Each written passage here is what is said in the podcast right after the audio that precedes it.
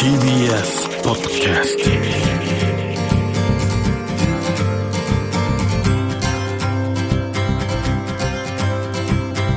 石川みです。日曜日のこの時間関東2000個の酪農家の皆さんの協力でお送りするこの番組。絞りたての話題をお届けします。石川みメールをいただいております。これは調布市の松田さんです。毎週日曜日の朝楽しみに聞いています。ありがとうございます今朝久しぶりに鈴木信弘さん嬉しかったです。酪農家日本の農業の過酷な状況食の安全保障の観点からも厳しい状況にあると改めて思いました。先日八王子の仲間との読書会で日本の米問題をテキストに読みました。その本自体にはいろいろ問題がありましたが減反政策で農家をいじめてきた日本の状況と今日の番組で伺った牛乳の生産量を減らすというこの国の愚かな政策が重なりました。サンタにミルクをプレゼントする風習初めて知りました。ステッカー応募します。ということでありがとうございます。この風習なんですけどもサンタにねミルクを飲ます。1930年代大恐慌の時代から始まったっていううにねこの前あの言わせてもらったんですけどもこの時代について偶然政治学者の菅三淳さんが触れているのを目にしたんです。歴史というのは繰り返すだけではなくて韻を踏むというマーク・トインの言葉を引用しつつこの1930年代と現代は似ていると。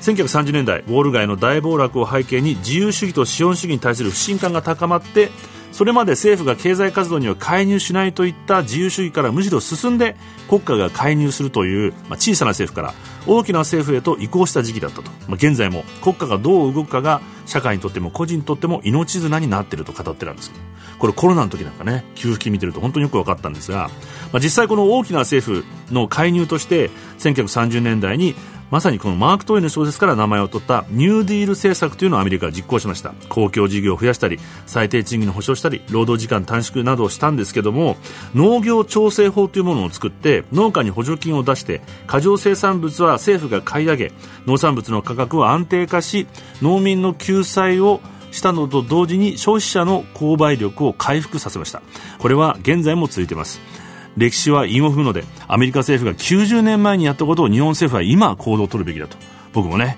思うんですけれども、まあ、こうした声を上げながらもサンタに牛乳を飲んでもらおうというこれはね冬になると牛乳の消費量が減っちゃうのでまた廃棄になる恐れがあるので消費者としては支え合っていきたいと思っております。このミルクフォーサンタサンタ用と書いてあるステッカークリア仕様なのでグラスに貼って牛乳を入れるとサンタのひげが白くこう浮き出るように楽しくなってます。イブの夜子供と準備するのは楽しいです。20名様にプレゼントさせていただきます。同時にいろんなとこでもね今後手に入れられるようにしていきたいなと思ってます。でクリスマスイベントとして八王子磯沼牧場の牧草地でできた東京ファームビレッジに10名様もご招待いたします。牛を見ながら美味しいものを食べて楽しい話を聞いて酪農体験ができてであの高砂さんがですねオリジナル牛牛乳パックを作ろうとかクイズをやろうとか子供の喜ぶ企画今いっぱい考えてくれています。レストランには暖炉もあるのであったかくしてもしかしたら磯野さんがサンタの格好してくれるかもしれないのでぜひ楽しみながら作る人食べる人支え合って国にも行動を取らせたいと思います。石川稔。Dairy Life. Dairy Life. Dairy Life. Dairy Life. 石川みのるやってますデイリーライフ。先週について今朝もこの方をゲストにお迎えしています。東京大学大学院教授の鈴木信弘先生です。おはようございます。おはようございます。今週もよろしくお願いします。お願いします。流通が止まるっていうのは自分の国で作ってないっていうことが如実にこう現れちゃう。そうです。もう意図的に止められたら終わりですよね。じゃあ、日本が何をすべきかということは、うん、もう明らかなのに、うん、米だって、牛乳乳製品だってね、うんあの、在庫があるからね、作るな、絞るな、牛殺せなんてね、言ってる場合じゃなくて、もっと農家の皆さんに頑張ってくださいと支援して、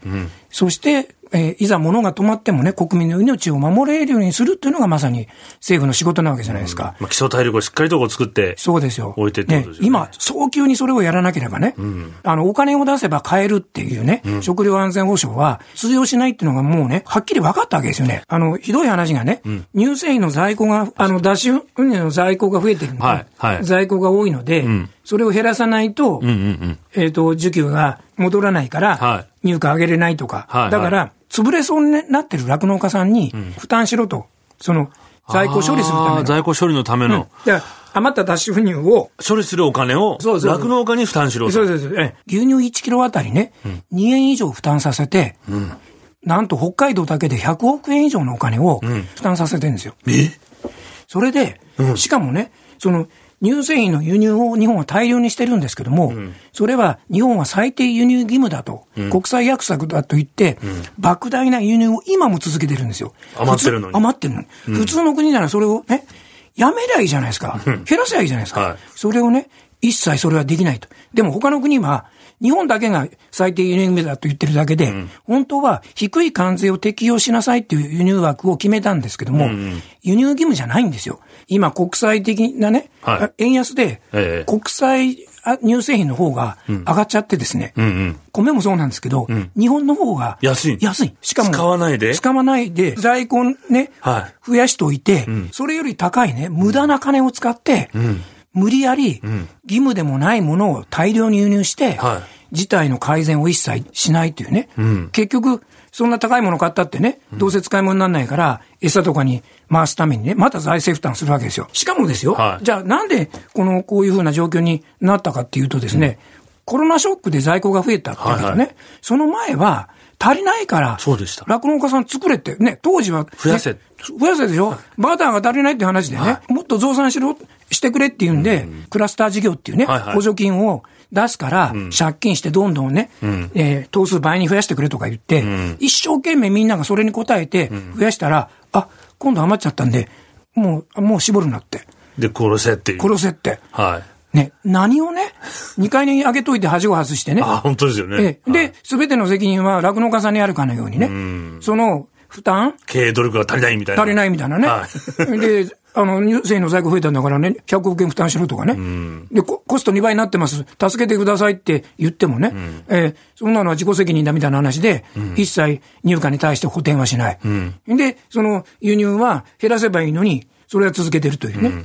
こんなね、不条理はがい続いてるということですよ。この前もその、あの、畜産農家の方と、あの、膝詰めで首相が話をして、その、その後に、もう輸出をもっと頑張らなきゃいけないっていう。いや、あれに象徴されてますよね はい。私もびっくりしたよ。鹿児島でね、はい潰れそうになってるって言ってるね、ええ畜産農家さん。まあ、助けてくれって話をされてるわけじゃないですか。そうそうしたよはい。ええ皆さんのね、苦しいところ、あの、状況はよく分かったと、いうことで記者会見して、はいこれからは輸出力の強化だっつったんですよね、はいまさに。もうあれはね、本当に何も考えてないっていうかね、まあ、言わされてるだけだとしてもですよ、ええ。これは潰れてもいいというふうに本当にね、考えてるのかと思わざるを得ないようなですね、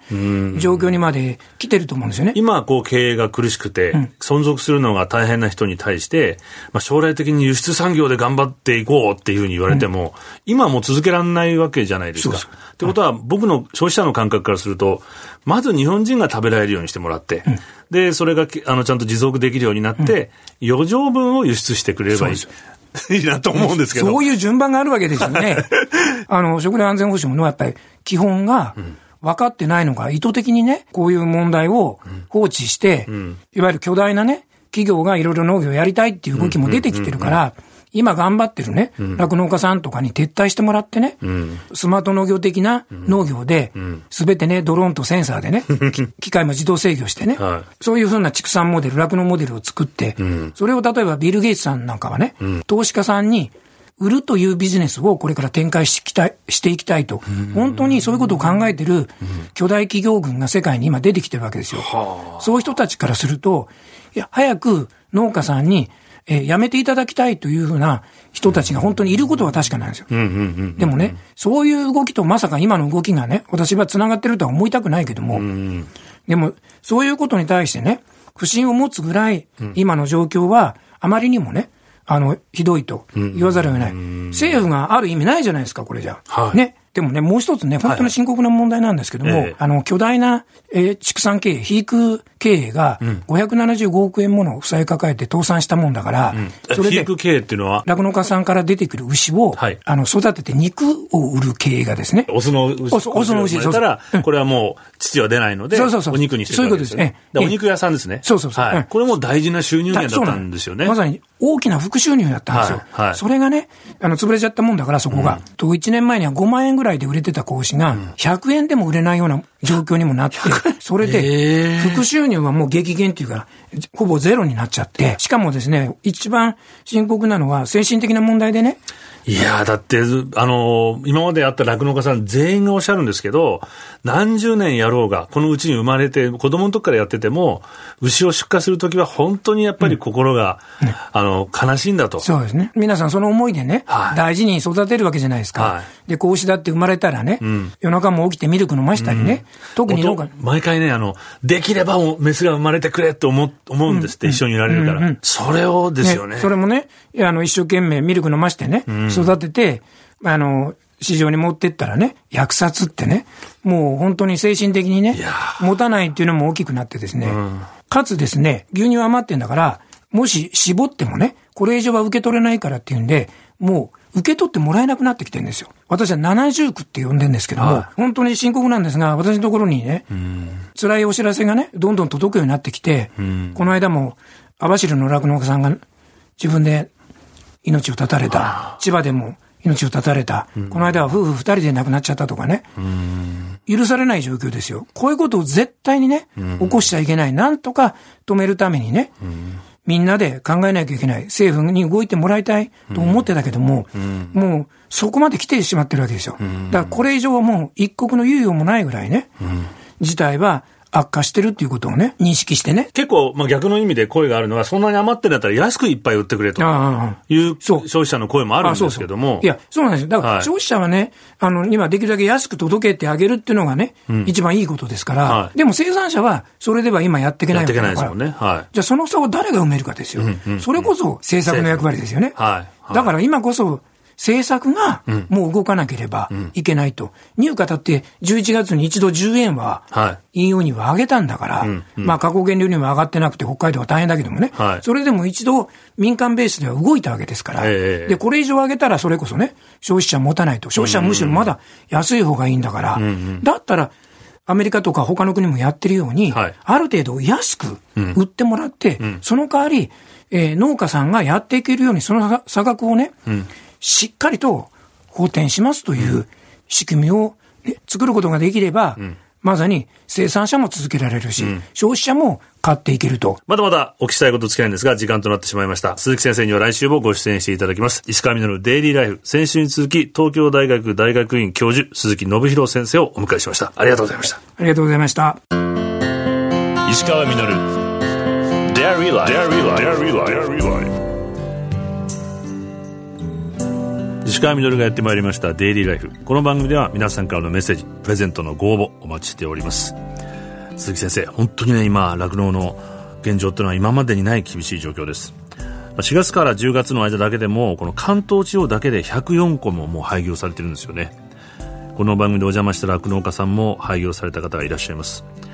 その牧場はこう伺うとこれからもこの関東地域の新鮮で美味しい牛乳をこう地元で飲み続けられるんだなってこう希望をね与えてくれるような牧場だったんですけども